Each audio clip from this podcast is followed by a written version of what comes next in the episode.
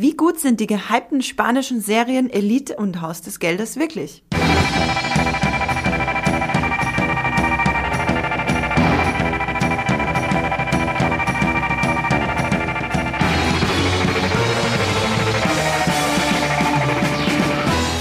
Hallo und herzlich willkommen zu Streamgestöber, eurem Muipilot-Podcast über die besten Serien und Filme, die es da draußen in eurem Fernseher oder eurem Handy oder wo auch immer zu streamen gibt. Bei Netflix, Disney Plus auch bald und Apple TV Plus schon ein bisschen länger und Amazon und Sky und was weiß ich noch alles da draußen, was es alles so gibt. Ich bin hier nicht alleine, um heute über die gehypten spanischen Serien Elite und Haus des Geldes zu reden und vielleicht noch ein paar weitere spanische Serientipps bei Netflix zu geben. Hallo Esther. Hola. Kannst du Spanisch, so generell? Ich hatte zumindest fünf Jahre in der Schule. Können. Ähm. Okay, für die Begrüßung hat es schon mal gereicht. Sehr vorbildlich. Hallo Jenny. Äh, Pellicula. Pellicola. Pellicola. Das klang aber eher italienisch jetzt. Okay, ähm, das heißt, glaube ich, Film, das oder? Heißt Film, ja. ja. Das ist das Wort aus in Spanisch, das ich kenne. Okay, ich kann äh, sagen, una hamburguesa con queso, por favor. Donde está la biblioteca? ah ja, habe ich sogar verstanden. Gut. Was hast du gesagt? Irgendwas äh, mit Käse. Cheeseburger, bitte. Ach so. das ist das Einzige, was ich auf Spanisch sagen kann. Okay, ähm, genug. Äh, wir, wir machen den Podcast auf Deutsch, äh, nicht in äh, schlechtem Spanisch, keine Sorge. Äh, wir reden nämlich, wie gesagt, heute über äh, spanische Serien. Da gibt's nämlich ein paar mehr auf Netflix und die erfreuen sich auch großer Beliebtheit. Erstmal stürzen wir uns ins Streamgestöber und gucken, was wir außer Elite und Haus des Geldes zuletzt gestreamt haben. Esther, was tut sich äh, bei dir zu Hause auf deinem äh, Beamer?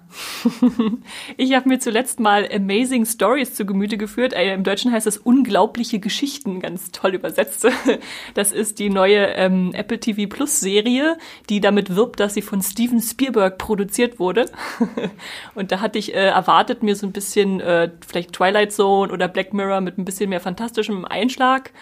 Ähm, die ersten zwei Folgen, ja, würde ich sagen, waren ganz nett, aber so richtig überzeugt äh, hat es mich noch nicht, gestehe ich. Also wir hatten eine Zeitreisegeschichte und ein bisschen eine Geistergeschichte, aber ja, wenn das so nicht anzieht, dann würde ich, werde ich das wahrscheinlich bald abbrechen. aber äh, hat es dich dann an irgendwas erinnert und denkst du dir, Fans von dem und dem sollten das auch unbedingt gucken?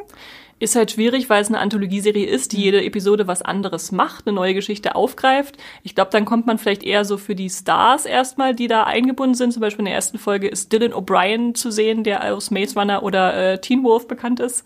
Vielen äh, aber. Und ähm, wenn wir schon bei Apple TV Plus sind und Amazing Stories nicht ganz so gut ist, was ist denn deine Lieblingsserie von Apple TV Plus, die du jedem ans Herz legen würdest? The Morning Show. okay, da äh, gehst du auf jeden Fall, da gehen wir alle drei konform, glaube ich, hier. Jenny, was hast du denn in der größtenteils selbst auferlegten äh, Quarantäne zu Hause als letztes geguckt? Also ich wollte extra was gucken, was ich hier dann sagen konnte im Podcast, weil ich nämlich eigentlich mich hauptsächlich mit spanischen Netflix-Serien vorher beschäftigt hatte. Und dann habe ich angefangen, The Last Chip zu gucken, weil ich dachte, oh, äh, da geht es ja um eine Seuche. Und Contagion oh, habe ich ja jetzt auch schon zweimal geschaut. Da habe ich ja dir ausgeliehen auf Blu-ray. Das heißt, ich kann ihn nicht nochmal schauen, jetzt um mich ähm, zu beruhigen. Ja, oder was ich gucke jetzt zehnmal am Tag Contagion genau, bei mir zu Hause. Ähm, und dann dachte ich aber nach einer halben Stunde, und es lag nicht nah an Eric Dane, den ich nicht so mag als Schauspieler, ach nee, das ist mir jetzt zu nah an der Wirklichkeit, obwohl das alles ganz weit weg ist von der Wirklichkeit, was in der Last Chip passiert. Die gibt's bei Amazon übrigens, falls ihr das ähm, noch nicht kennt. Und da habe ich gedacht, ach nee, guckst du mal wieder Legends of Tomorrow, irgendeine random Episode das ist ja eine dieser Arrowverse-Serien, ähm, neben The Flash, äh, Arrow, was jetzt beendet wurde, Supergirl und so weiter. Und das ist für mich auch die beste und schönste und lustigste und abgedrehteste Arrowverse-Serie. Bunteste vor allem. Bunteste, genau. Ähm, vor allem dann ab der zweiten Staffel geht es richtig los. Da kommt so richtig Doctor Who, äh, Russell T. Davis äh, Jahre Feeling auf. Also es erinnert mich sehr stark an die frühen Jahre des Revivals von Doctor Who 2009, nicht so die späteren die ich dann nicht mehr mochte. Ähm, und das ist einfach eine Superhelden-Serie, wo alles passieren kann. Ich habe einfach random so die, die zweite Staffel, nee, die dritte Staffel angefangen. Also die ersten drei sind, glaube ich, alle bei Amazon Prime. Fünf gibt's insgesamt bisher. Die fünfte läuft, glaube ich, weiß ich nicht genau.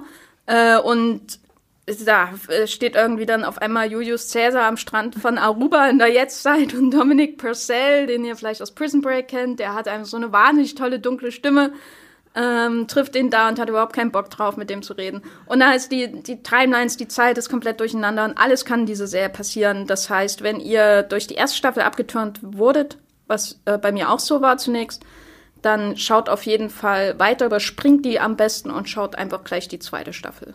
Überspringen, du bist ja radikal. Das mache ich sowieso sehr oft. Das habe ich auch bei The Leftovers gemacht und vielen, vielen anderen Serien. Okay, bis, bis zu dem Leftovers-Teil ging ich noch mit dir konform, aber jetzt äh, überlege ich einfach zu gehen. Ähm, aber wo wir gerade bei Zeitreise sind, ich habe auch ganz viel leider nicht Zeitreisen begangen, sondern nur Zeitreiseserien geguckt in letzter Zeit und freue mich ja auch schon sehr auf Dark, nur um Dark auch nochmal zu erwähnen. Hier. Haben wir es jetzt abgehakt? ähm, ich habe Travelers bei Netflix durchge suchtet, kann man schon fast sagen. Ich habe, glaube ich, die letzten zwei oder drei Podcasts immer schon gesagt, ich gucke das gerade. Und jetzt bin ich durch damit, dass ähm, da gibt's drei Staffeln bei Netflix. Die Serie ist beendet mit der dritten Staffel. Und ich hatte ja so ein bisschen Angst, dass die Serie quasi ähm, kein richtiges Ende hat, weil sie abgesetzt wurde und vielleicht ein bisschen, eigentlich ein bisschen länger angedacht gewesen wäre. Aber die, das Ende der dritten Staffel ist ein absolut toller Schlusspunkt. Und ich kann Travelers allen Zeitreisefans wirklich ans Herz legen. Es ist, hat mich von der ersten Sekunde an gepackt bis zur letzten Sekunde. Ich habe vieles nicht verstanden und musste es nachlesen. Aber wie bei Dark mag ich äh, das bei meinen Zeitreiseserien eigentlich am allerbesten. Also Travelers bei Netflix kann ich euch absolut empfehlen. Dann äh, habe ich noch einen kurzen Disclaimer für alle Leute, die Walking Dead gucken. Wir haben auch einen Walking Dead Podcast, das habt ihr vielleicht mittlerweile schon mitbekommen. Der heißt Muy Pilot Live, The Walking Dead. Ihr könnt auch dort gerne vorbeischauen. Immer um 12 Uhr mittags am Mittwoch kommt die neue Folge. Ähm, viel Spaß dabei. Ja, dann würde ich sagen, kommen wir zu unserem Hauptthema, spanische Serien. Wie geht's euch damit? Jenny. Für mich äh, bis vor äh, wenigen Jahren ein völlig unbekanntes Land. Ich habe äh, nie darüber nachgedacht, äh, überhaupt äh, spanische Serien zu schauen. Ich kenne natürlich spanische Filme und ähm, habe die natürlich auch immer mal geschaut und so, aber das, äh, der Netflix hat mir erst so klar gemacht, dass es sowas gibt und dass ich sie schauen kann. Und ähm, seitdem bin ich schon sehr fasziniert über diesen Boom dort und was da alles so gibt. Äh, Haus des Geldes hat mich jetzt nicht sofort entflammt, als ich das damals geschaut habe, als es neu auf Netflix kam. Aber Elite, Elite, Elite, da war ich dann gefangen. Elite übrigens im Spanischen. Wie? Elite. Elite. Ja, Elite. Aber, aber der deutsche Titel ist doch einfach Elite. Ja, ja, wir, genau. aber es ist eigentlich immer das Spanische, oder? Da ist immer dieser Akzent Nicht drauf. Immer. Nicht immer in der hm. Vorschau, wo sich das so entfaltet, die Buchstaben, da ist zumindest der Akzent drauf, aber hm. ja, ja, wir, wir sind Deutsch, wir sprechen es Deutsch aus. Gut, ich sag äh, Elite, ich habe nämlich wieder vergessen, wie man es richtig ausspricht. Äh, Elite. Esther, hast du früher spanische Serien geguckt, ab und zu mal oder erst durch Netflix? Nee, auch tatsächlich erst durch Netflix, also einfach, weil man gar nicht so unbedingt rangekommen ist und jetzt inzwischen denke ich, ach, wenn es zu meinen Schulzeiten, als ich Spanisch gelernt habe, so viel spanische Serien gegeben hat, es wäre so schön gewesen, auch die Spaß, den Spaß am Lernen dann noch weiter zu befeuern, dass man da wirklich was guckt, wo man mitfiebert und äh, das dann auch wieder ausprobiert. Und ich zum Beispiel gucke jetzt auch die ganzen spanischen Serien äh, mit deutschen oder englischen Untertiteln, je nachdem, wie mir gerade ist, aber halt auf Spanisch. Und da habe ich auch jetzt diese Liebe für die Sprache so ein bisschen wieder entdeckt, äh, schon wieder so schön klingt. Das heißt, du würdest allen äh, Schülern da draußen, also nicht jetzt gerade, weil jetzt gerade sind sie wahrscheinlich zu Hause, aber allen Schülern äh, für den Unterricht oder für nach dem Unterricht einfach diese Serien empfehlen. Ersetzt euren Spanischunterricht jetzt mit Elite und Haus des Geldes. La Casa de Papel. Stellt eure Spanischlehrerin auf dem Rechner stumm bei ihrem digitalen Unterricht an, schaut da Haus des Geldes. Was sind das hier für Maßnahmen? Aber ja, bringt vielleicht mehr. Ich habe auch äh, damals, als ich mit 17 meinen ersten Laptop bekommen habe, was heutzutage wahrscheinlich undenkbar ist, dass man erst mit 17 einen Laptop bekommt. Ähm, dann habe ich angefangen, äh, Serien, also ganz viele Dinge auf Englisch zu gucken und dann wurde zur Matura hin, also ums österreichische Abitur, äh, mein Englisch plötzlich total gut. Ähm, ja, also guckt Sachen im Originalton, es hilft wirklich, vor allem wenn man äh, noch jung ist und aufnahmefähig. Ähm, Jenny, du meintest ja, dass in Spanien äh, sich so ein kleiner Netflix-Produktionshub entwickelt hat. Wie sieht das denn dort aus und warum in Spanien? Ähm, genau, als falls ihr auf, auf, euren Stream schaut und euch nach Elite, wenn ihr das durchgesuchtet habt oder aus des Geldes, die nächste spanische Netflix-Serie angezeigt wird, dann, dann wundert ihr euch vielleicht, wo kommen die jetzt denn alle her? Weil äh, es gibt zwar viele deutsche Serien, aber irgendwie hat man da nicht das Gefühl, dass da so eine Flut entsteht. Ne? Ich glaube, die meisten gehen einfach, sie kommen und gehen wieder. Ähm, und manch, für manche ist es wahrscheinlich auch besser so. Aber in, in Spanien ist, äh, hat Netflix quasi entschieden, hier bauen wir unseren größten Produktionshub in, Deut äh, in, in Europa auf. Also das ist wirklich so eine bewusste Entscheidung. Ähm, und das unterscheidet zum Beispiel Spanien als Netflix-Land in Anführungszeichen auch von Ländern wie Frankreich oder Deutschland, wo ja auch Netflix existiert und wo noch eigentlich noch viel, viel mehr Nutzer theoretisch bereitstehen.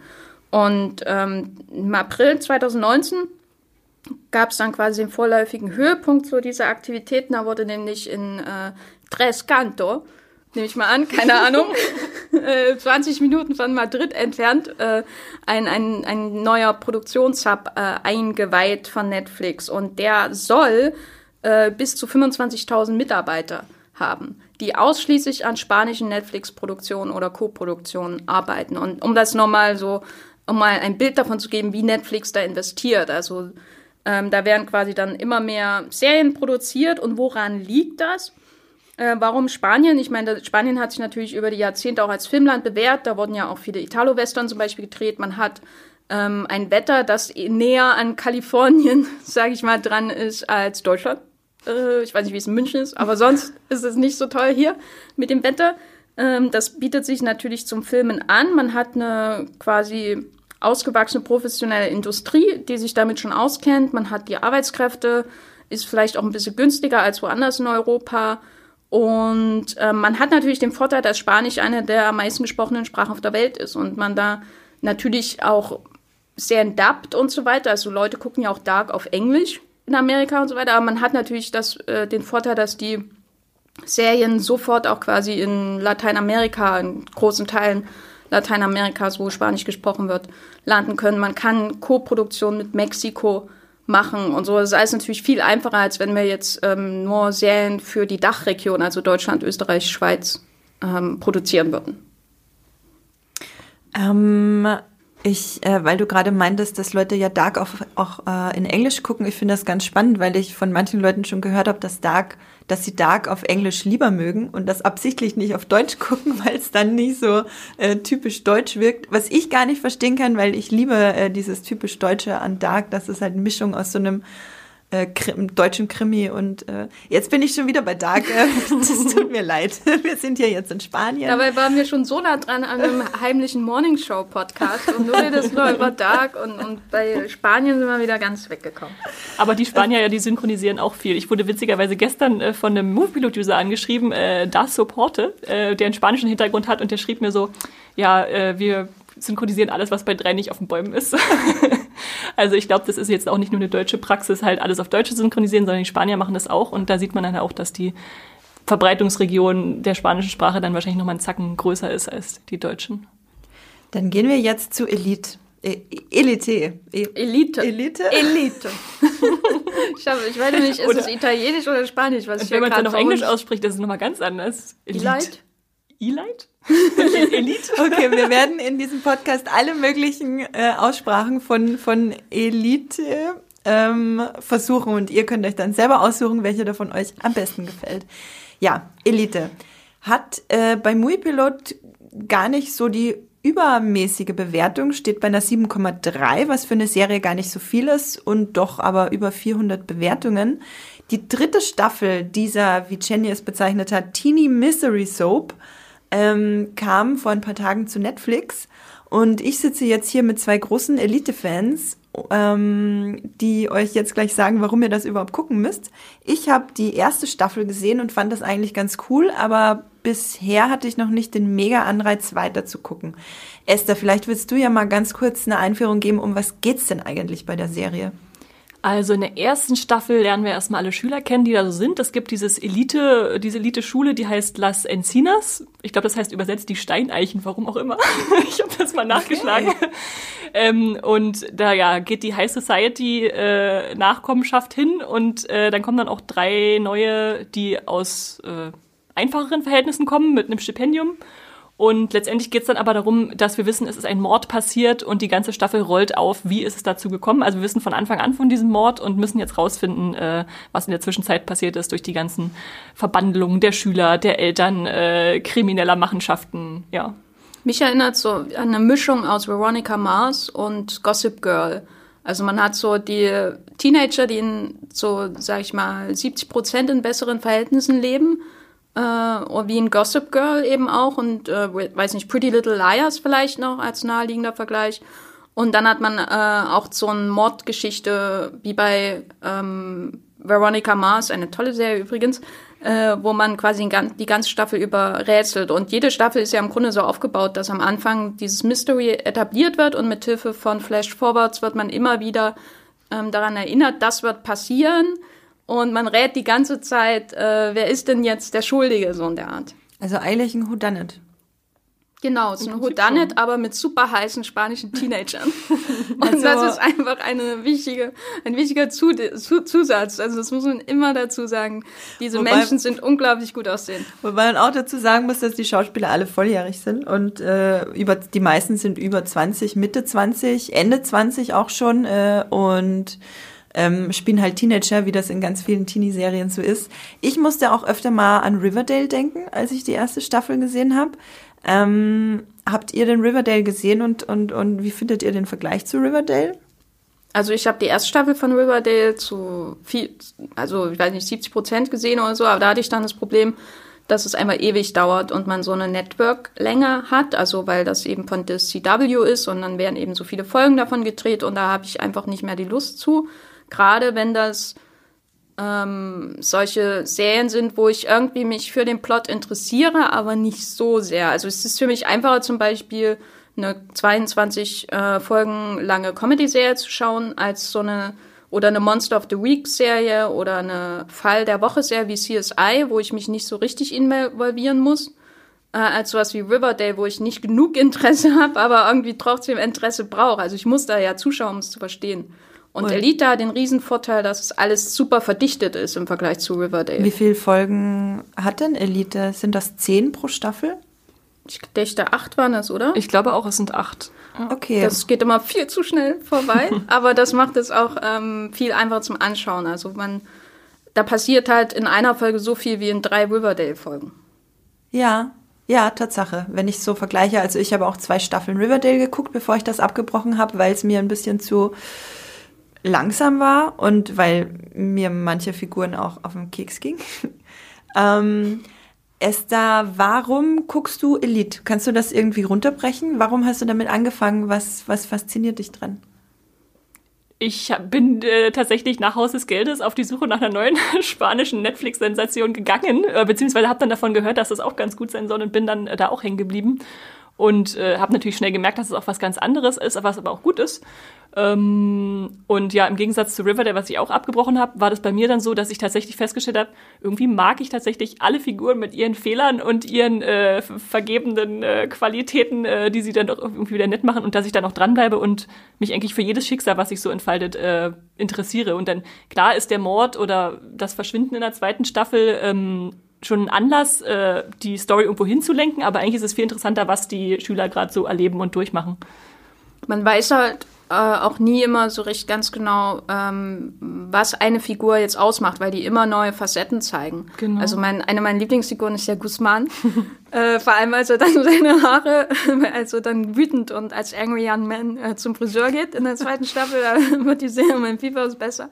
Aber äh, der wird ja so eingeführt, dass du denkst, irgendwie ist halt der reiche Schnösel und so und er ist so und so und konservativ und bla, aber der zeigt dann halt eben auch ganz andere Seiten und so. Das ist eigentlich mit, mit allen. Also meine Lieblingsfiguren sind Guzman und Lucrezia, wollte ich auch noch mal sagen. Welche sind denn deine Lieblingsfiguren, Esther? Uh, schwierig. Also ich würde sagen, Anda ist auf jeden Fall vorne mit dabei, weil einfach seine Love Story mit Oma so schön ist. ja, die mochte ich, die, die, die, die Love Story gab es schon in der ersten Staffel. Ja. Die mochte ich, äh, das war das, was ich am meisten mochte in der ersten Staffel, ja. Genau, und ansonsten, äh, Nadja mag ich tatsächlich auch ganz gern, einfach so ihre Geschichte, wie sie versucht, sich selber zu finden und durchzusetzen in zwischen Familie und Moderne, die ja ihr viel abverlangt, äh, ihre Kultur irgendwie anders zu betrachten. Ja.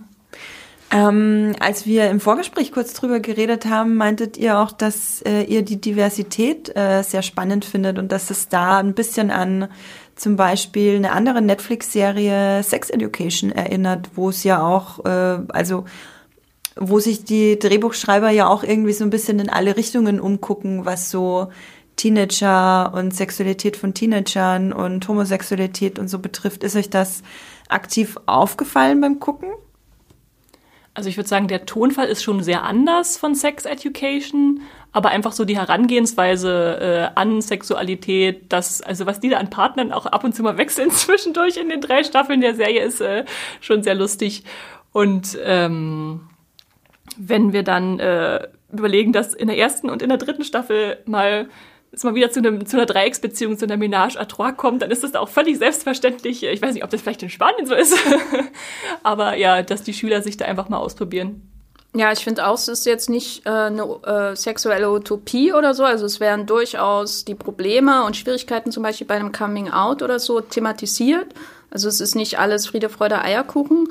Ähm, aber was mir bei äh, Elite, Elite, äh, wie auch immer, ähm, sehr gut gefällt, ist, dass es halt überhaupt da ist, was zum Beispiel bei den Folgen von Haus des Geldes, die ich bisher gesehen habe, nicht so ist. Haus des Geldes ist für mich eine sehr heteronormative, einförmige Serie, was das angeht. Und ähm, wie oft da in den ersten, in der ersten ein, ich weiß nicht, ich habe erst eineinhalb Staffeln, glaube ich, gesehen von Haus des Geldes, gesagt wird, oh mein Gott, ich bin nicht schwul.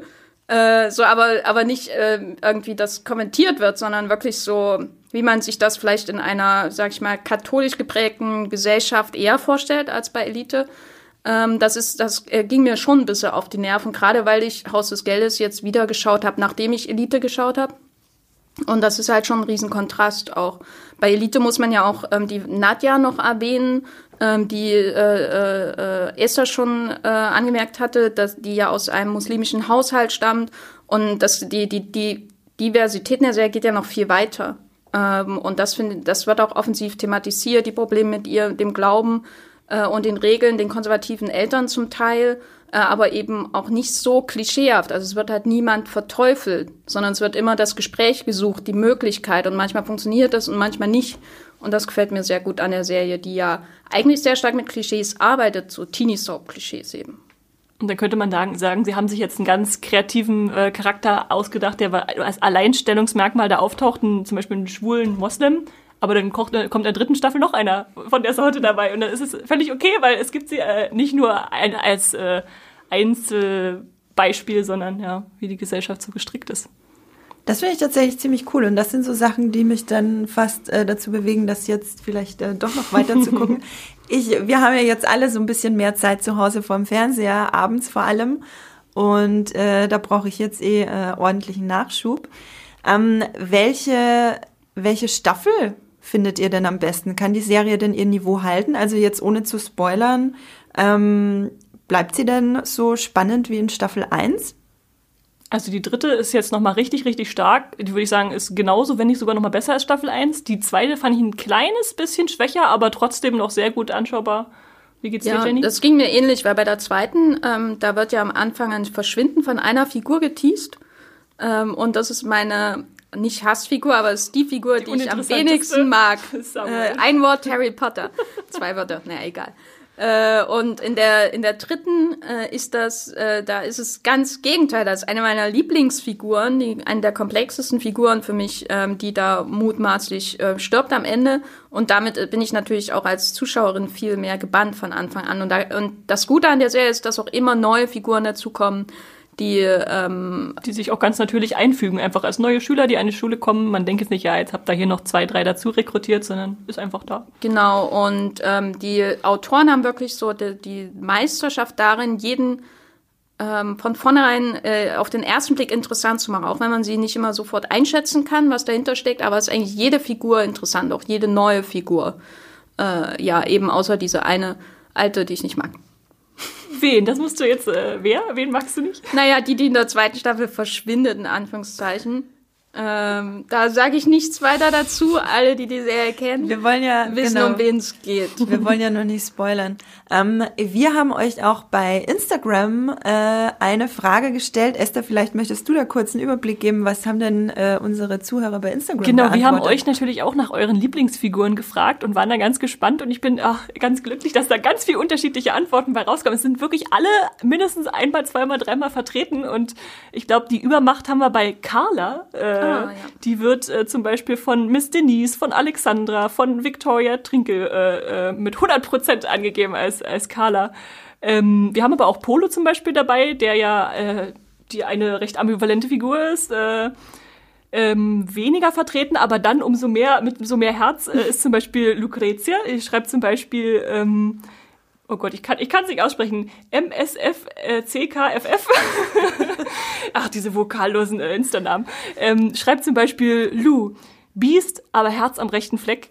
Ja, das stimmt. Lou ist die Beste.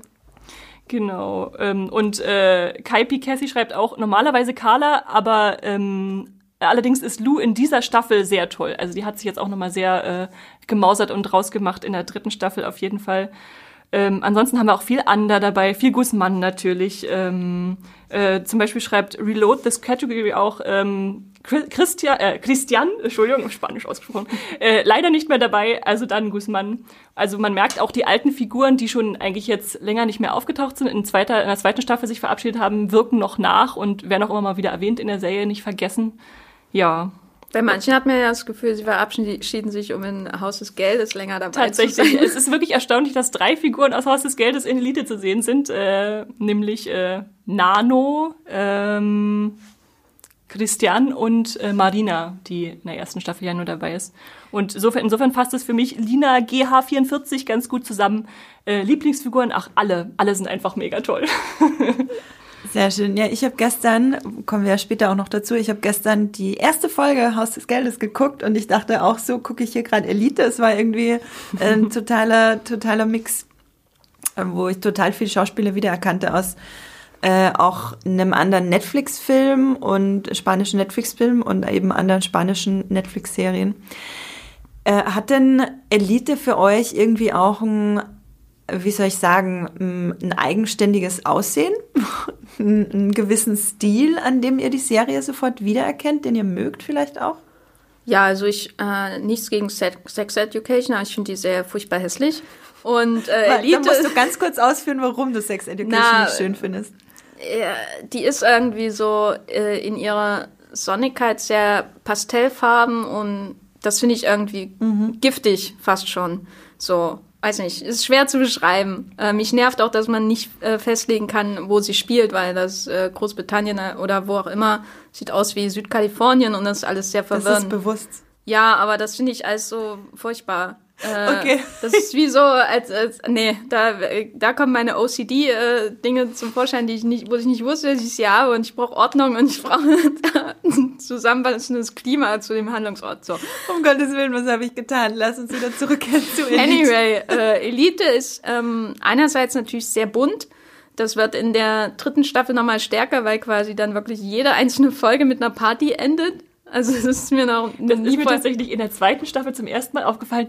Diese Schüler, gehen die zur Schule, dann machen die nur Partys. Jede Folge hat eine Party. Und dann sind es halt immer Motto-Partys. Äh, Jetzt in der dritten Staffel war ja auch schön, da gab es eine im Dunkeln.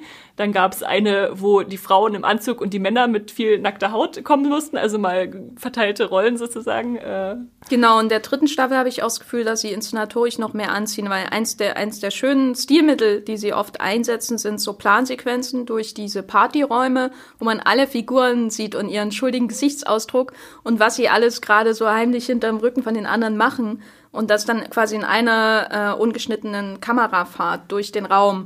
Und da haben sie schon sehr viel Experimentierfreude, was ähm, mir zunächst gar nicht so aufgefallen ist bei der Serie, wo ich manchmal dachte, ach, eigentlich kann ich jetzt auch woanders hingucken, Hauptsache ich kriege einen Plot mit. Aber eigentlich ist da auch noch ein bisschen mehr dahinter, was jetzt nicht heißt, dass das irgendwie 1917 im Fernsehen ist oder so mit Schülerkrieg oder so, sondern aber da ist einfach ähm, inszenatorisch auf jeden Fall Abwechslung. Und auch nicht nur Kamerafahrten, was mir in der dritten jetzt auch aufgefallen ist, dass es fast so Tableaus gibt. Also man fängt bei einer Figur an, fährt langsam zurück und auf einmal stehen alle im Bild und man denkt, ich möchte jetzt einen Screenshot machen von dem Gruppenbild äh, all der geliebten Figuren, die da so rumstehen. äh, findet ihr denn eigentlich die Schauspieler gut? Ja. Jo. also es ist halt, ähm, die haben halt immer so ein bisschen diese Gratwanderung zwischen soapigen Plots also es sind ja wirklich Soap-Elemente auch, Seifenopern-Elemente, die da ähm, verarbeitet werden, nur eben alles so gestrafft ähm, und in kürzester Zeit. Und wirklich so realen Themen, die wir ja schon angesprochen haben, die sie quasi darstellen müssen, die realen inneren Konflikte. Und das, finde ich, schaffen sie sehr gut. Also ist niemand jetzt konsequent immer over the top. Aber wenn es darum geht, äh, dann kommen sie eben über die, äh, die Spitze ihre und man kann sich richtig an den Ausbrüchen auch ein bisschen erfreuen. Es ist aber nie unfreiwillig komisch. Ja. Für alle Leute da draußen, die jetzt, ähm, weil wir ja gerade vermehrt zu Hause sind, schon Elite Staffel 3 durchgeguckt haben, eine, äh, keine Spoilerwarnung. Für alle anderen gibt's jetzt eine Spoilerwarnung. Äh, wir wollen noch einmal kurz auf Staffel 3 jetzt speziell eingehen. Ist sie besser, ist sie schlechter? Ähm, äh, Esther, ich übergebe dir gleich das Wort. Find, wie findest du Elite Staffel 3? Gibt's da irgendwie was, was, äh, was es besonders macht? Ja, ja, was, was es besonders macht, abhebt vielleicht von den anderen beiden Staffeln. Also auf den ersten Blick ist dieses Schema schon vorhanden, dass man halt diesen Mystery-Fall am Anfang hat, der aufgeklärt wird und im Prinzip ist auch die Lösung dieses äh, Mordmysteriums ähnlich wie man hat tausend äh, Fährten gelegt und am Ende ist es so die unwahrscheinlichste Variante überhaupt, äh, die das Geheimnis auflöst. Aber was mir in Staffel 3 besonders gut gefallen hat, weil sie auch diesen Bogen der drei Staffeln in gewisser Weise abschließt, ist, dass auf einmal am Ende dann noch alle zusammenkommen und ich hatte gar nicht mehr erwartet, dass da irgendwie so eine Art befriedigendes Gemeinschaftsgefühl entsteht, aber die Leute immer hat, es hat sich immer irgendjemand gestritten, war mit jemand anderen verfeindet, die ganze Staffel über. Und auf einmal am Ende kommen sie doch, finden sie so, so zusammen, dass man auf einmal ja fast schon vom Happy End sprechen kann. Ja, das hat, fand ich auch super. Da hatte ich auch nicht mit gerechnet und ähm, da hatte ich auch das Gefühl, da gibt es wirklich so auf einmal eine massive Entwicklung, während man bei solchen ähm, soapigen Erzählformen ja eigentlich immer nur Wiederholungen von Bekannten hat. Also irgendwann müssen sie ja wieder auseinander sein. Und da, ich, da ging mir wirklich das Herz auf. Und was mir auch gefallen ist, äh, aufgefallen äh, hat, ist ja, wir haben ja schon erwähnt, wie es ist wie ein Whodunit mit extrem heißen Leuten. Aber ähm, und äh, das Finale ist ja im Grunde ähm, so, als würden die Mord im Orient Express nachstellen. Die, die Auflösung von Mord im Orient Express ähm, und äh, zusammenkommen, um die Ermittler zu verwirren durch das, was sie tun. Und das finde ich einfach vom Genre her immer einen wunderschönen Abschluss. Also ich will auf jeden Fall äh, eigentlich gar keine weitere Staffel davon ja. sehen. Ähm, na, wenn ich das richtig mitbekommen habe, soll es ja vielleicht schon eine vierte Staffel geben, aber mit einem neuen Cast. Genau, sie ist noch nicht offiziell von Netflix bekannt gegeben worden oder bestellt, aber die äh, beiden Serienschöpfer, die haben schon gesagt, ja, sie planen schon fleißig. Allerdings mit dem Haken, äh, dass die Besetzung, die jetzt zu sehen war, so nicht wieder zusammenkommen wird, beziehungsweise auch komplett ausgetauscht wird. Kann man natürlich auch verstehen, die wären älter, die sind jetzt schon längst nicht mehr im Highschool-Alter. ähm, und obwohl wir am Ende von Staffel 3 ja schon ein paar Charaktere zumindest noch in der Schule haben, ich weiß nicht, sind die sitzen geblieben oder müssen die jetzt einfach das Schuljahr nochmal machen, weil sie zwischendurch rausgeworfen die wurden? Die sind da jetzt für immer, für alle Tage. Die sind da jetzt Schule verankert. Ähm, ist jetzt schon ziemlich klar, dass tatsächlich die vierte Staffel einen Neuanfang wagen wird. Neue Schüler, neue Probleme, äh, vielleicht sogar eine neue Schule. Man weiß es noch nicht genau, ob wir von Las Encinas äh, weggehen. Aber äh, ja, das wird wahrscheinlich auch spannend, ob das so greift zu sehen, ob sie da nochmal das schaffen, dieses Kunststück äh, neu, das Interesse an neuen Figuren zu wecken. Also wenn sie es so ähnlich machen nach dem Schema, aber mit dem Herz, was da drin steckt, äh, der bisherigen Staffeln, würde ich sagen, da bin ich dabei. Ähm, du auch, Jenny? Oder hast du dann jetzt, äh, wenn der Cast wechselt, vielleicht gar nicht mehr so große Lust, äh, weiter zu gucken? Nö, also wenn das komplett ausgetauscht wird, dann bin ich auf jeden Fall wieder dabei. Weil ähm, wie diese Einführung von neuen Figuren in den einzelnen Staffeln, die gibt mir schon sehr viel Hoffnung, dass sie auch das Zeug dazu haben, äh, einfach nochmal eine neue Welt zu etablieren, die nach ähnlichen Regeln funktioniert. Also dass auch wieder ein Mystery am Anfang steht und so. Also da gab es ja keine Abnutzungserscheinungen über die drei Staffeln hinweg, was das Figurenensemble angeht. Und insofern bin ich da guter Hoffnung. Also alle ähm, Elite-Fans da draußen können jetzt hoffen, dass äh, Netflix bald die vierte Staffel bestätigt und wenn, dann bekommen wir einen neuen Cast und aber ich gehe davon aus, dass dann äh, die Erzählstruktur vielleicht beibehalten wird, dass es dann auch wieder in Richtung Whodunit geht, weil das macht ja dann die Serie offenbar aus. Erinnert mich auch so ein bisschen an Skins. Äh, bei Skins damals, der britischen äh, Teenie-Drama-Serie, da habe ich aufgehört, als der Cast ausgetauscht wurde. Weil da einfach für mich zu viel an den Schauspielern hing. Nach wie vielen Staffeln war das, dass sie das gemacht haben? Ich habe das leider nie gesehen. Ich glaube, nach der zweiten Staffel war Okay. das. Ja, da ging es dann um die jüngere Schwester, die von Kaya Scodelario gespielt wurde oder so. Da habe ich noch mitgeschaut, aber dann war ich auch raus, weil die erzählmäßig auch nicht so stark war. Also da hat man ja schon in der zweiten Staffel gemerkt, da fehlt irgendwas. Ja, ich habe, ich glaube, ein oder zwei Folgen mir noch angeguckt, aber einfach die Figuren haben mich nicht sofort gecatcht und dann war ich raus. Live, leider. Mal schauen. Vielleicht gebe ich dem Ganzen irgendwann noch eine Chance. Was ich aber jetzt, wie vorhin schon erwähnt, angefangen habe mit äh, der ersten Folge gestern äh, Mitternacht. Haus des Geldes. Äh, wie ist nochmal der Originaltitel? La Casa de Papel. La Casa de Papel. Ich nehme an, das heißt Haus des Geldes. Das heißt Haus des Papiers tatsächlich. Ja, Tatsache. Ähm, die ist äh, schon ein ganzes Stück besser bewertet beim Muipilot als Elite. Und zwar hat die eine 7,9. Jenny schüttelt leicht den Kopf. Ich kann da völlig mitgehen. Und übrigens äh, ist das auch die einzige von den spanischen Serien auf Moviepilot, die, ähm, die über 1000 schon geknackt hat, nämlich 2400 Bewertungen mehr. yes. Und die vierte Staffel kommt im April. Am 3. April ist es soweit. Ich bin schon so aufgeregt. Okay, also ab jetzt redet nur noch Esther hier im Podcast. ähm, genau, Haus des Geldes gibt es seit 2017. Äh, wie gesagt, drei Staffeln und die vierte kommt am 3. April. Die Serie ähm, ja, handelt vom Haus des Geldes. Esther, vielleicht, Soll ich den Titel erklären?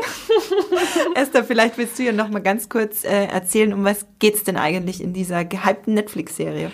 Es geht im Prinzip um ein Heist-Szenario, also ein Überfall, äh, Banküberfall in einer äh, Notendruckerei in Spanien. Äh, da fällt eine Bande ein, um möglichst lang drin zu bleiben und viel Geld dann mit nach Hause zu nehmen. Wird natürlich umstellt von der Polizei und was damit alles dranhängt. Geiseln gibt's äh, und äh, ja, ob sie dann entkommen oder nicht, erfährt man am Ende der zweiten Staffel. Das ist nämlich eine Serie, die über zwei Staffeln immer funktioniert mit ihrem Handlungsbogen. Insofern ist die vierte Staffel jetzt auch äh, besonders interessant, weil die dritte eine etwas angefangen hat, was jetzt erst beendet wird. Da mussten wir also lange drauf warten. Und ja, im Prinzip geht es um diese Bande, die angeführt wird vom Professor, El Professor, gespielt von Alvaro Morte, äh, der das ganz großartig macht. Und äh, die Verstrickungen und äh, die internen Streitigkeiten, die sich da so auftun, während sie da festsitzen, ja im Prinzip in ihrer Bank.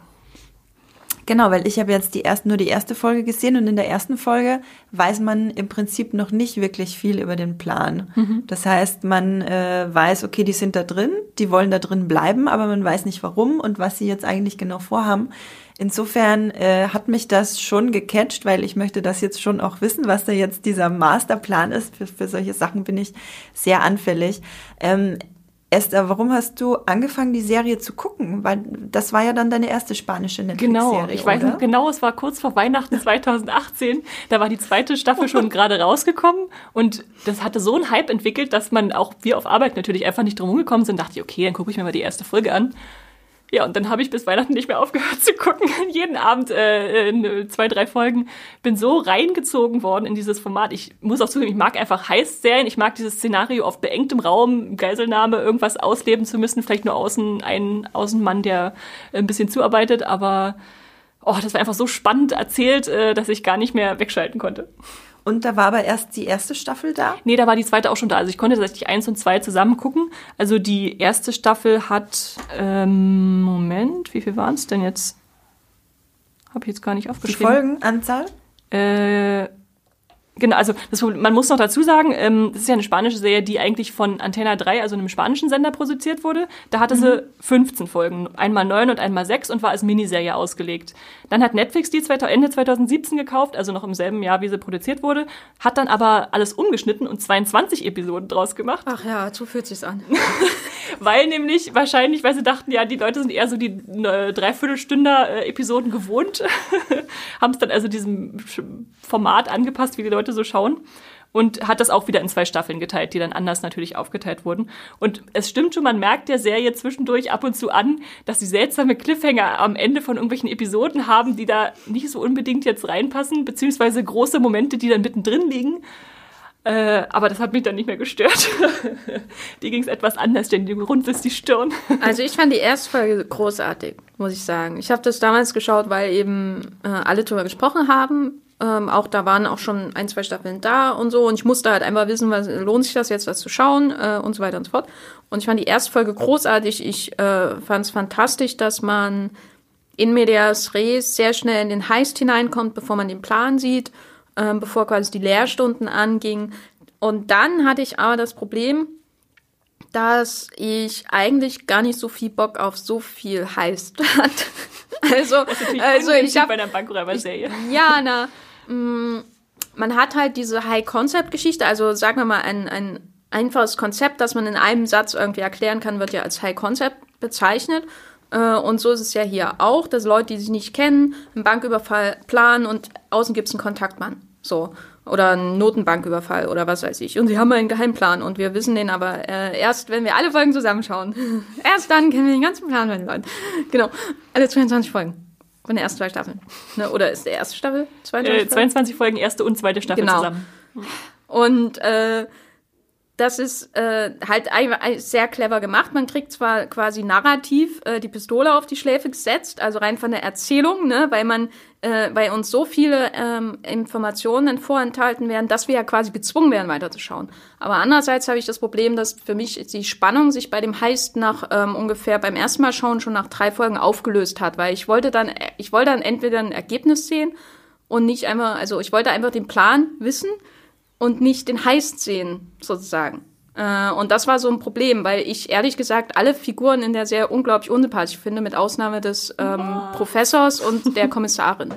Äh, die Spanier haben offenbar ein sehr gutes Gefühl für knallige Figuren. Das ist ja bei Elite so. Mhm. Und bei Haus des Geldes auch so. Mit, äh, die kriegen ja hier sogar alle schönen Städtenamen. Da knallt es noch mehr, wenn man so will. Und gerade die Hauptfigur, die erzählt immer ähm, Tokio äh, die ist ja super knallig. Und so, aber es ging mir so auf die Nerven, dass ich dann beim ersten Mal schon abgebrochen habe irgendwann. Und jetzt habe ich am Wochenende aufgrund von viel Zeit daheim äh, das nochmal so durchgeschaut und da hatte ich dann so die, zumindest den Eindruck, dass man gut viele Sachen nebenbei machen kann, weil im Grunde nichts der Serie passiert. Da würde ich überhaupt nicht mitgehen. ich fand das super spannend, dass die Serie meine, zumindest meine Aufmerksamkeit und meinen Spannungslevel tatsächlich halten konnte, weil sie halt diesen zweigleisigen Weg fährt, einerseits uns den Raubüberfall zu zeigen und alle Komplikationen, die damit einhergehen, und andererseits nach und nach diesen Plan so Stück für Stück aufzudecken, während sich der Raubüberfall entfaltet, was schief geht, was vielleicht am Plan dranhängt und äh, aufgeht. Und insofern war ich wirklich erstaunt, dass ich da 22 Episoden so spannungsvoll drin bleiben konnte. Aber jeder anders. Ja, ich finde es halt einfach super melodramatisch, was da ständig passiert in der Bank. Und ständig ist irgendjemand wieder wütend auf jemand anders und so. Die Leute sind nicht so heiß wie eine Elite. Äh, das ist kein Ageism von mir. Ich finde sie alle sehr unsympathisch im Gegensatz zur Elite. Und deswegen ist es dann eben so ein bisschen einfach enervierend. Aber wie gesagt, äh, ich habe am Wochenende meine Wohnung sauber gemacht, ich habe den Kühlschrank abgetauft, äh, ich habe Hummus gestampft und bin da durch die Serie währenddessen durch. Und immer wenn ich wiedergekommen bin, habe ich innerhalb von fünf Minuten verstanden, was passiert. Und das ist eine große Kunst, die auch von Seif Seifenopern herrührt, von Genre-Kino, was so erzählt wird, von auch amerikanischen Erzählmechanismen. Und ich glaube, das ist auch einer der Gründe, warum es so erfolgreich ist. Weil man muss nicht jede einzelne Intrige innerhalb der Bank kennen oder dieser Noten Notendruckerei, um reinzukommen. Also man kann auch einfach mal eine Woche nicht gucken und ist trotzdem wieder drin. Und dennoch, äh, ich habe ja auch ein bisschen auf die Kommentare geguckt beim Muipilot und dennoch schreiben ganz, ganz viele Leute, wie wahnsinnig spannend sie die Serie finden. Also das ist ja wirklich ein riesiger Spagat, den du erstmal schaffen musst, dass so viele Leute das mega spannend finden und gleichzeitig du aber gar nicht alles mitkriegen musst, was passiert spricht ja eigentlich schon für sich. Ja, also ich ja. finde, ich finde das total faszinierend. Ich werde auch auf jeden Fall weiter gucken. Ich habe hier einen Kommentar von Kiefer83. Er hat ein äh, Profilbild auch von Kiefer Sutherland, daher der Name kommt nicht von dem äh, Baum. Intelli intelligente und hochspannende Bankräuber-Story. Entschuldigung. ich dachte, es wäre der Baum. Also, ich, ich bin noch befreundet mit Eiche 77. Wir waren noch gerade bei Las Encinas, ne? Die Steineichen. Okay, hier müssen wir wieder einkriegen. Also, Kiefer83 schreibt, intelligente und hochspannende Bankräuber-Story, schlichtweg geniale Einfälle und Figuren, mit denen man liebt, hasst und trauert. Esther, wie sehr haben dich die äh, knalligen Figuren in ihren Bann gezogen? Die haben mich schon abgeholt. Ich, ich kann äh, durchaus nachvollziehen, dass die Kritiker von Haus des Geldes häufig, häufig diesen Telenovella-Vergleich ziehen, also dass es ein bisschen kitschig und stereotyp und sowas ist. Ähm, für mich ist es eher so, äh, ich kann mich darauf einlassen. Ich sehe sowieso generell an spanischen Serien habe ich das Gefühl, dass da ganz viel Leidenschaft immer rein muss und Gefühl und äh, das reißt mich dann auch mit, dass ich sage, okay, jetzt, jetzt fühle ich halt auch mal ein bisschen mehr, äh, wenn die da äh, sich selbst ihre Lieben gestehen und äh, sich bedrohen und äh, lieben und hassen und äh, trotzdem alles zusammen mit der Action verbunden ist. Das finde ich sowieso spannend, dieses Gleichgewicht von einerseits erzählen wir einen Bankraub und ein Action, was da abgeht und andererseits halt diese ganzen Beziehungen, die da aufgemacht werden und sich langsam entfalten das finde ich, ich glaube ich, auch ein gutes Erfolgsrezept für die Serie, dass sie da mehrere Zuschauer abholen. Also nicht nur die, die auf harte Bankraub-Szenarien äh, stehen, sondern auch die, die sich äh, gerade für Charakter interessieren. Ähm, wie fand, Esther, wie fandest du das denn mit dieser Parallelerzählung, dass quasi die Planung des Heists und der Heist an sich in so einer doch lang, länger gestreckten Form parallel erzählt werden? Dich hat das ja. Ich fand das gehuckt. wirklich gut weil gerade am Anfang, wenn man die trifft und die in die Bank eindringen, dann hat man sie nur an ihren Codenamen, Tokio, Helsinki, Denver, Rio, was da alles so an Städten rumläuft, ähm, erstmal noch nicht so greifbar, aber indem halt diese Rückblenden erfolgen und man sieht, wie sie schon in so einem einsamen Haus in der Landschaft äh, alles angekurbelt haben zusammen und wie sich dann die ersten äh, ja, Beziehungen oder Verhältnisse geformt haben, äh, gibt es dann den Unterbau für mich, um zu sehen, wie sie da hingekommen sind jetzt, wo sie in der Extremsituation handeln müssen. Ich finde das halt immer ähm, irgendwie ein bisschen mh, mm, vom äh, erzählerischen Konzept her ein bisschen, ich weiß nicht, billig klingt so hart, aber äh, dieses, man hat immer so überharte Twists, also gerade dann später im Verlauf dieser ersten beiden Staffeln und dann denkt man, oh mein Gott, jetzt sind sie wirklich an der Grenze, jetzt werden sie entdeckt und so zum Beispiel diese Sache mit diesem Haus in der zweiten Staffel auf dem Land mhm. äh, und ah, jetzt ist er wirklich in die Enge getrieben, der Professor so in der Art. Äh, und, und dann kam da hinterher raus, ah, er hat alles geplant. So, wo ich immer denke, das ist eigentlich so ein Zuschauerbetrug, der da stattfindet, weil er hat ja von Anfang an alles geplant. Ne? Also wir können das ja alles wissen. Und trotzdem werden wir immer so an den, an den Rand unseres Sessels oder unserer Couch gedrückt. Äh, und das fühle ich halt, ich finde das halt, ich, ähm, drei, viermal funktioniert das für mich. Aber irgendwann fühle ich mich dann einfach betrogen und bin dann gar nicht mehr so, als betrogen klingt jetzt sehr hart, aber. Manipuliert vielleicht. Ja, na, ja, manipuliert und vor allem, warum soll ich mich auf den nächsten Twist einlassen, wenn der letzte ja auch schon sich als quasi äh, Luftschloss erwiesen hat. Also weil es ja nie ein wirklichen Twist war, weil ja alles so geplant war. Also gerade die Sachen, die die Ermittlungen außerhalb der Bank, äh, Druckerei angehen. Das finde ich ja dann immer problematisch. Ich bin auch kein Twist-Fan, mag Filme nicht, die so äh, konstruiert sind. Ich nenne jetzt keine Regisseure, die das regelmäßig machen. Ich liebe Shyamalan. nee, Shyamalan habe ich kein Problem, aber zum Beispiel, weiß nicht, Christopher Nolan zum Beispiel. Ach, der Nolan, na, ja. Ein paar gute Twists hatte der auch, der Nolan. Aber im Schlimmsten sind ja dann die Epigonen und so und das, äh, dieses auf Twists aufbauen und vor allem, wenn er hinterher rauskommt, war ja alles geplant, das finde ich dann irgendwie auf Dauer ein bisschen mühsam. Warum soll ich mich da überhaupt drauf einlassen, wenn die äh, so viel schlauer sind als ich, die Drehbuchautoren? Weißt du, das ist halt ein billiger Trick eigentlich, so das zu konstruieren. Ja, was ich so ein bisschen da raushöre, ist, dass es vielleicht auch einfach eine Einstellungssache ist, quasi wie man am besten an die Serie herangeht, wenn man das alles vorher schon weiß, was du jetzt gerade gesagt hast, und einen das dann nicht überrascht, obwohl man es gar nicht mag, dann kann ich mir vorstellen, dass man sich da auch viel besser drauf einlassen kann. Aber äh, Esther, dich haben die Twists nicht gestört. Nö, gar nicht. Also ich lasse mich da einfach treiben und sage, okay, ich versuche gar nicht erst yes. vorauszusehen, was als nächstes passiert. Und ähm, ich finde es dann aber auch schön, dass es auch Momente gibt, wo halt mal durchkommt, dass nicht alles planbar ist, wie zum Beispiel äh, gibt es in der ersten Staffel, glaube ich, diese Schrottplatzszene, wo er dann fast gefasst wird und irgendwie improvisieren muss, äh, indem er sich als Obdachloser ausgibt, der Professor, ähm, wo so ein paar kleine Sachen auch drin sind, dass äh, halt auch gezeigt wird, die sind jetzt nicht unfehlbar und haben alles von Anfang an geplant. Äh, wie findet ihr denn das Aussehen der Serie? Findet ihr, dass die Serie gut aussieht? Ja, kann man sich nicht beschweren. Ich, ich finde, sie arbeiten sehr gut mit diesem Rot, was, was die ganzen Geiselnehmer und dann auch die Geiseln anhaben, weil das halt so wunderbar wirkt in diesen hohen Säulen äh, umrankten Gebäuden, die so majestätisch sind und dann sind da diese knalligen roten Punkte drin. Also da können sie mit Farbe schon ziemlich gut äh, spielen.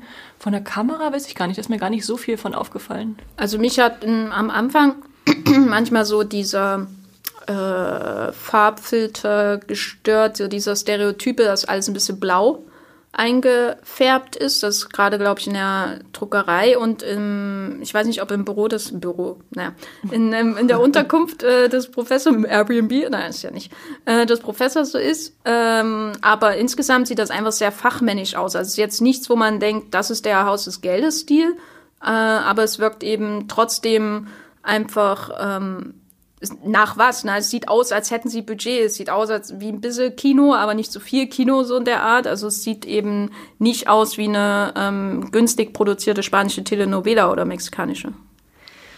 Ähm, kannte dir eigentlich jemanden von den Schauspielern vorher? Beziehungsweise Jenny, hast du jetzt erst Elite oder erst Haus des Geldes geguckt? Also ich hab, äh, hatte Haus des Geldes angefangen, dann abgebaut und dann habe ich Elite geschaut und jetzt, nachdem ich nochmal Haus des Geldes angefangen hatte für diesen Podcast, exklusiv, äh, da ist mir ständig aufgefallen, wie viele Leute mir auf einmal bekannt vorkommen. Also ich kannte keinen von den Schauspielern vorher. Ähm, aber es gibt auch einige Nebenrollen äh, in Haus des Geldes, irgendwie die Ehefrauen von äh, Kommissaren oder Bankchefs und so, die äh, auch in Elite mitspielen. Und das äh, hat, dachte ich auf einmal, boah, ich kenne mich ja jetzt aus in der spanischen Filmindustrie, weil es gibt ja offensichtlich nur fünf Schauspieler. Die arbeiten alle in diesen beiden Serien. Ich denke auch, dass da manche jetzt schon so Netflix-Stars geworden sind, die dann wiedergeholt wurden, gerade weil die Fans sie halt so geliebt haben. Aber ich finde das sowieso spannend, wenn man in ein Film- oder Serienland eintaucht, mit dem man vorher nicht so krasse Berührungen hatte. Ähm, und dann halt mehrere Sachen guckt, auch von verschiedensten Regisseuren und auf verschiedenen Plattformen äh, im Kino und auf Streamingdiensten und dann langsam äh, die Gesichter wiedererkennt und langsam ein Gespür bekommt für diese ja, äh, Branche in diesem Land und die Filmszene in diesem Land. Das finde ich immer ganz faszinierend. Esther, die ersten beiden Staffeln sind ja in sich geschlossen. Findest du, fandest du am Ende der zweiten Staffel, jetzt brauchst du auf jeden Fall das Ganze nochmal? Also, das, nee, das klang jetzt viel negativer, als ich, ich weiß, meinte. was du meinst, ja. Ähm, nee, ich dachte tatsächlich, ist jetzt eine super geschlossene Serie, die man sich gut angucken konnte, hat ein tolles Ende ähm, und dann war ich ganz erstaunt, dass die dritte Staffel angekündigt wurde. Und äh, aus Netflix-Sicht kann man es natürlich verstehen, die haben jetzt die Vertriebsrechte gekauft und wollen da richtig dran anknüpfen, weil sie gesehen haben, da haben unglaublich viele Leute zugeschaltet. Äh, insofern war ich erst irritiert, habe mich dann aber darauf eingelassen. Muss sagen, dass ich die dritte nicht so stark wie die erste und die zweite fand. Hab jetzt aber Hoffnung auf die vierte, weil sie halt diesen angefangenen Bogen jetzt abschließt. Ist natürlich logisch, wenn man nur ein offenes Konzept hat, äh, ohne dass man die Zuschauer wirklich befriedigen kann, zu sagen, da geht's übrigens hin. Ähm, hoffe ich jetzt, dass die vierte wieder ein bisschen stärker wird. Merkt man eigentlich irgendwie, ähm, dass das jetzt, dass die Folgen jetzt so produziert werden, wie sie dann auch bei Netflix erscheinen? Ja, da die Episoden sind jetzt wirklich als Episoden gestrickt, die in sich funktionieren, auch mal einen ordentlichen Cliffhanger am Ende haben, der dann funktioniert. ja. Äh, ich habe natürlich auch beim Muipilot ein bisschen geguckt, äh, was haben denn die Muipilot-User davon gehalten, dass es eine dritte Staffel gab. Und Pipo G schreibt, nach der zweiten Staffel hätte auch einfach Schluss sein können. Danach wird einiges brühwarm wiederholt. Bellader hingegen schreibt, habe die Punktzahl aufstocken müssen. Staffel 3 ist von der ersten Sekunde an so spannend, dass ich alles auf einmal schauen musste. Geballte Emotionen, geile Bösewichte, perfekte musikalische Untermalung. Ähm, Bella Ciao! fandest du, ähm, also hast du dich auch so ein bisschen Déjà-vu-mäßig gefühlt in Staffel 3? Wird da wirklich viel wiederholt? Da es ja wieder eine Bank ist, die sie überfallen, keine Notendruckerei, aber trotzdem die Geiselnahme und äh, wie sie da rangehen, ist es schon ähnlich, obwohl man merkt, dass sie halt ein anderes Ziel verfolgen. Ich mag, dass sie im Staffel 3 noch so eine politische Komponente reinbringen, denn sie überfallen diese neue Bank in Madrid ja erst, ähm, weil einer von ihnen gefangen wurde und sie den dadurch befreien wollen. Es ist eher eine Befreiungsaktion mit monetärem Seiteneffekt, dass sie da vielleicht ein bisschen Gold mitnehmen, wer weiß. ja. Und äh, sind dieselben Charaktere dabei? Ist das dieselbe Truppe oder wie oder ähnliche Truppe? Ich weiß ja nicht, ob da jetzt äh, ein paar Äh, verloren ja. gehen auf der Strecke bis dahin. Ja, äh, wer es aus Staffel 2 lebend rausgeschafft hat, ist auch in Okay. Staffel 3 noch dabei. Und dann kommen noch äh, drei neue Leute dazu, äh, von denen man noch nicht so richtig viel gesehen hat in Staffel 3. Ich hoffe, dass deren Rollen jetzt in Staffel 4 noch ein bisschen ausgebaut werden. Weil, also einer, Palermo, der neue, äh, der hat schon viel zu tun gehabt. Der ist so ein bisschen das Bindeglied zu äh, darf ich jetzt spoilern, zu einem, äh, zu einem, der jetzt nicht aus Staffel 2 rausgeschafft hat und da jetzt nochmal einen großen Plan aus der Hinterhand holt, der natürlich schon lange geplant war. Was Selmi sicherlich freuen wird, sie, sie schüttelt den, schon den Kopf, wir können es nicht sehen. Ähm, genau, aber die fügen sich dann auch zusammen und dann sieht man halt so alte Verbindungen, Leute, die schon länger zusammen sind, vertrauen die jetzt die Neuen, die dabei sind. Äh, das macht eine ganz nette ähm, ja, Konkurrenz innerhalb der Gruppe auch auf. Ja, ähm, ich würde abschließend nochmal sagen, äh, die Mui-Piloten lügen nicht. 7,9 spricht für sich, auch wenn es offenbar ein paar äh, äh, Kritikpunkte gibt. Wobei auf einen Kritikpunkt möchte ich noch kurz eingehen, weil ich das öfter mal auch beim Mui-Pilot gelesen habe, und zwar Logikfehler. Sind euch denn aktiv beim Gucken Logikfehler aufgefallen? Also auf sowas achte ich nie und insofern ist mir auch egal. Also das ist so eins der Dinge, die mich weder bei Filmen noch bei Serien irgendwie interessieren, weil das ist mir zu viel Arbeit, da Fehler zu suchen. Da kann ich auch richtig auf Arbeit gehen. Ja, ich habe mich auch von Anfang an einfach der puren Unterhaltung hingegeben, die da präsentiert wird und dann will ich da auch gar nicht drüber nachdenken, ob da jetzt vielleicht was nicht ganz so zusammenpasst, äh, wie die Puzzleteile am Anfang gelegt wurden. Finde ich auch absolut legitim. Also eine 7,9 die Mui-Piloten und Esther empfehlen das äh, auf jeden Fall richtig dolle. Ich habe hier noch einen Kommentar zum Ende äh, von unserem Haus des Geldes Teil von einem gewissen Vorhes 103. Jason? Und, ja, er schreibt, Jason schreibt, ähm, durchgebinged in Rekordzeit und dann der Schreck. Die unglaublich spannende dritte Staffel endet mit einem riesigen Cliffhanger. Auf die spanischen Produktionen habe ich schon länger ein Auge. Die können nicht nur gute Filme, sondern auch gute Serien machen. Und ich nehme das jetzt so ein bisschen als äh, Überleitung, um vielleicht noch auf ein paar andere spanische Produktionen einzugehen, die es bei Netflix gibt. Ich bin ja ein großer Fan von den äh, spanischen Netflix-Filmen oder Film, den spanischen Filmen bei Netflix. Da gibt es zum Beispiel äh, Parallelwelten und Der unsichtbare Gast. Die Die- sind toll. die ich beide sehr toll finde, vor allem der unsichtbare Gast, äh, auch ist der sehr unsichtbare viele. Gast Sleep Tight? Nee. das Nee, Nee, das ist was anderes. nochmal ein anderer äh, spanischer Film. Sleep auch ganz toll, aber ich glaube nicht bei Netflix.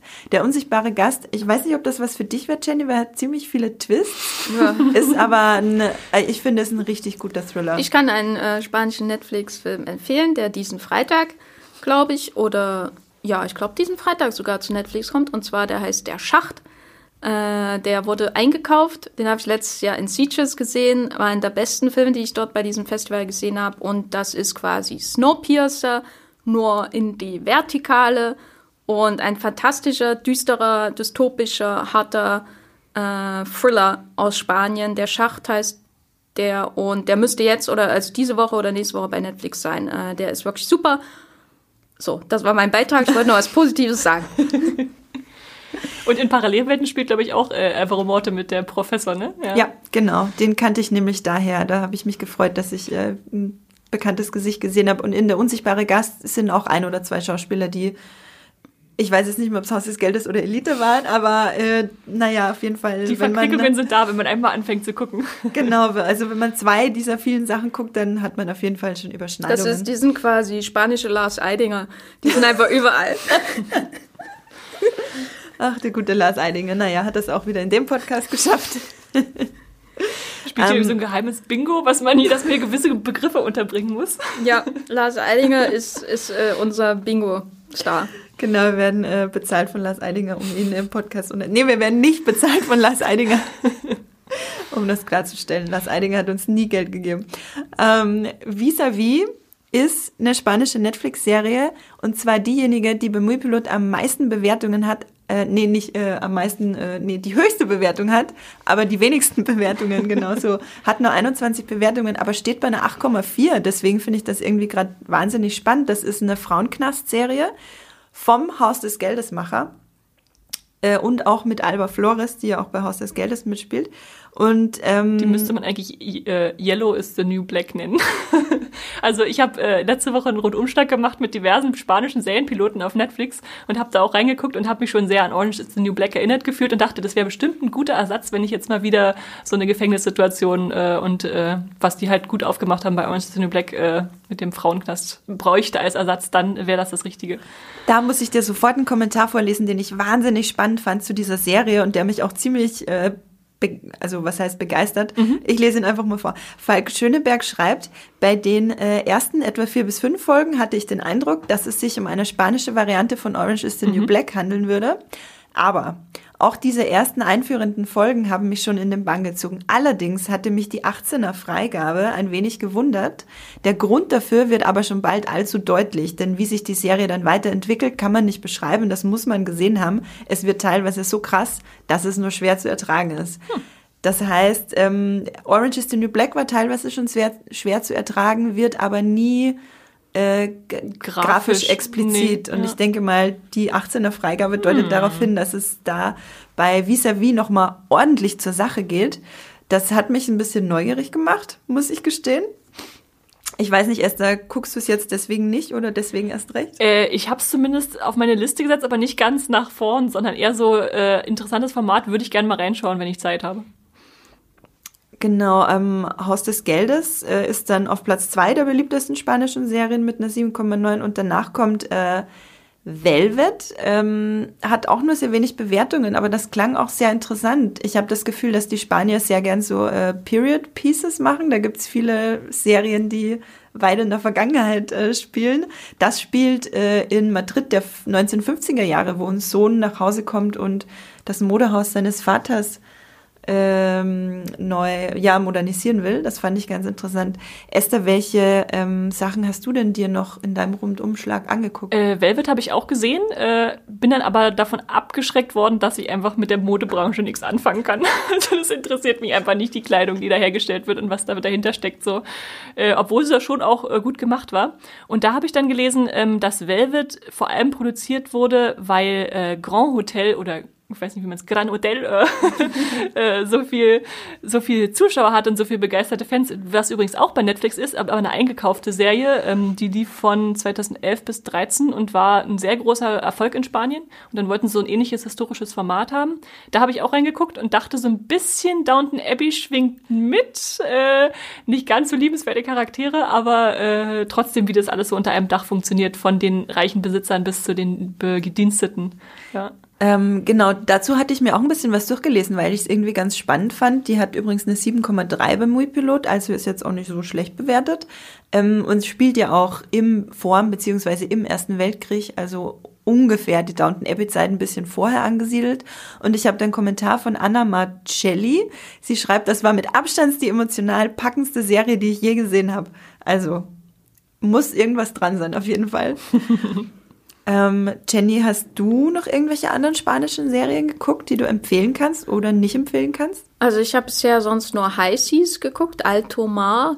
Äh, das ist so eine Art It auf einem Schiff, das niemals ankommt, glaube ich, solange wie die da fahren. Also ein Kreuzfahrtschiff ist auch ein Period Piece frag mich nicht, worum es geht. Das ist einfach sowas, was ich schaue, wo ich äh, mein Kom Gehirn komplett abschalte. Ich kann nicht mal sagen, ob es gut ist in dem Sinne. Also ich glaube, die Figuren sind so mit die künstlichsten, die ich irgendwo bisher gesehen habe. Das ist wirklich so ultra ähm, Telenovela. Ähm, es erinnert mich sehr stark an Reich und Schön, was ich immer in den Sommerferien geschaut habe, äh, in den 90er Jahren, Good Times.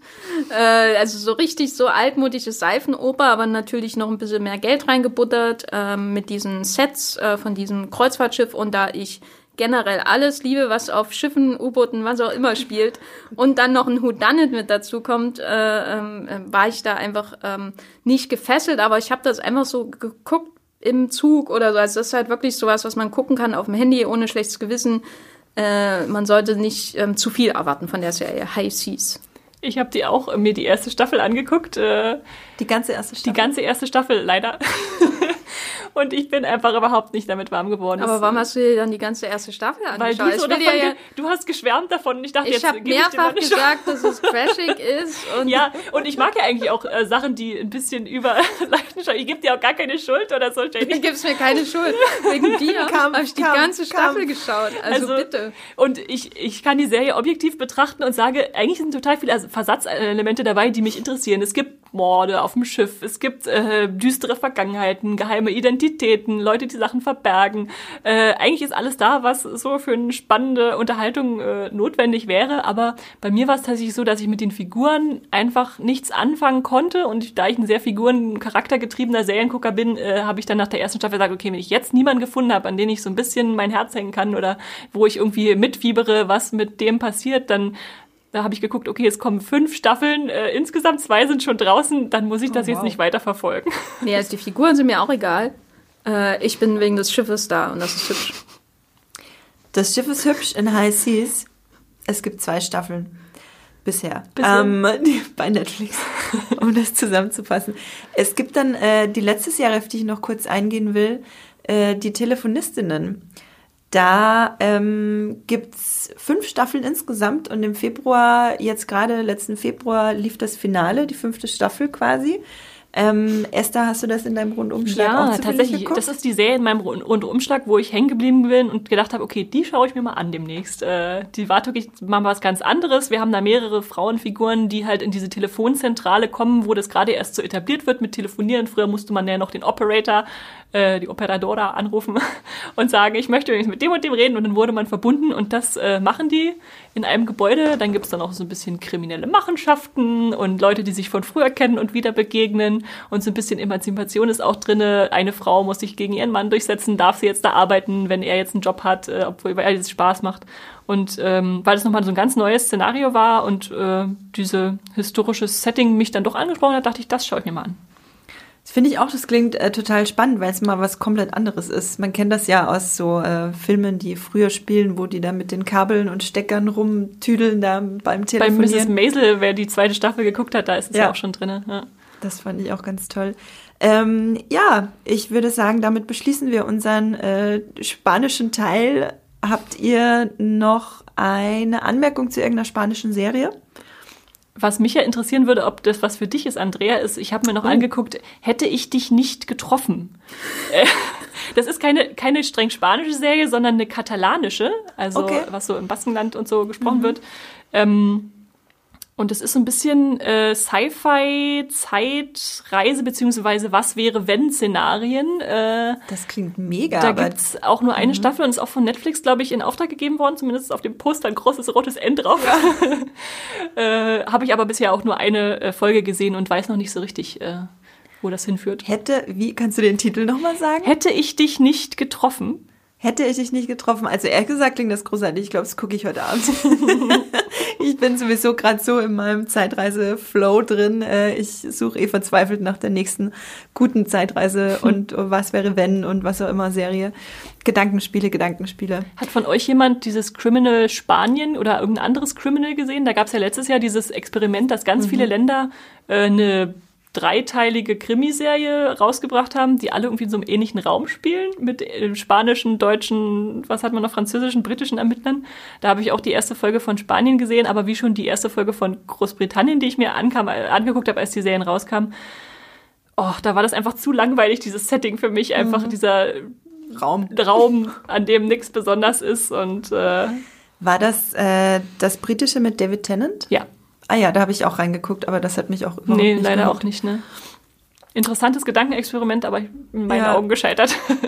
aber wir halten fest, wenn ihr spanische Serien gucken wollt, dann fangt am besten mit Elite und Haus des Geldes an, guckt, was euch davon gefällt und vielleicht riskiert ihr auch mal einen Blick in Vis-a-vis. -vis. Offenbar äh, haben wir da auch sehr große Fans von dieser Serie bei Muy Pilot. Aber FSK 18, ähm, aufpassen, wenn ihr zart beseitigt seid.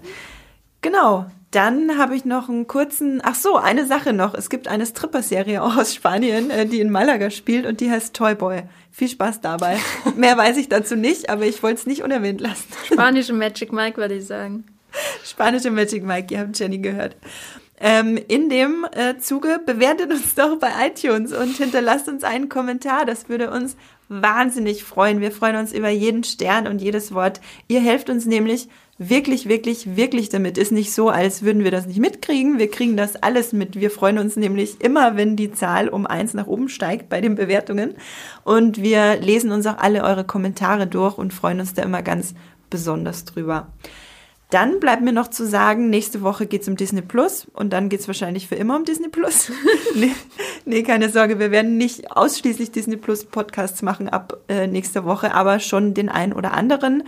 Ähm, genau, also nächste Woche Dienstag kommt Disney Plus am 24. März korrigiert mich, falls Ja, ich das, äh, ja richtig. gut, ich Und am hab- 25. ich hab völlig kommt schon recht. unser Podcast dazu. Genau, und wir werden gleich früh morgens äh, vor dem Podcast äh, ein bisschen rumtesten und äh, Podcast aufnehmen und dann am Mittwoch gibt's unseren riesigen Podcast Disney Plus Check für euch nächste Woche. Ähm, Jenny, wo kann man dich denn lesen außerhalb des Podcasts? Äh, ja, beim Muipilot schreibe ich natürlich ganz viel äh, als The Gaffer, äh, wie der Gaffer, der Oberbeleuchter beim Film oder der Gaffer, der an der Autobahn steht und Autounfällen zuschaut. Ich dachte, Könnt ihr euch selber aussuchen, welcher genau, Gaffer es je nach Stimmung trifft das eine oder das andere zu. Äh, genau, und bei Twitter ähm, bin ich als Gafferlein mit Doppel-F äh, und ja, das sind so die wichtigsten Sachen. Bei dir, Esther? Und mich gibt's wie immer als Draw-Star bei Moviepilot und als Draw-Star äh, bei Instagram und Twitter. Ja, mich findet ihr unter meinem Namen Andrea Wöger bei, ja, wo denn? Bei Twitter, bei Instagram, generell im Internet anzutreffen. Und beim Muipilot findet ihr mich unter Science Fiction klein und zusammengeschrieben. Da war ich ganz kreativ. Das erste, was mir offenbar einfällt, wenn ich mich irgendwo anmelde. Ähm, ja, dann bedanke ich mich bei euch da draußen fürs Zuhören. Bleibt alle schön zu Hause und ähm, bis zum nächsten Mal. Tschüss. Adios. Das war die neue Folge Streamgestöber. Abonniert uns bei Spotify, Apple oder der Podcast-App eures Vertrauens und wir freuen uns ganz besonders über eure Bewertungen. Die Musik wurde aufgenommen und produziert von Tomatenplatten. Feedback und Wünsche gehen an podcast.muipilot.de. Wie ihr mit eurer Sprachnachricht im Podcast landet, erfahrt ihr in den Shownotes und unter www.muipilot.de slash podcast.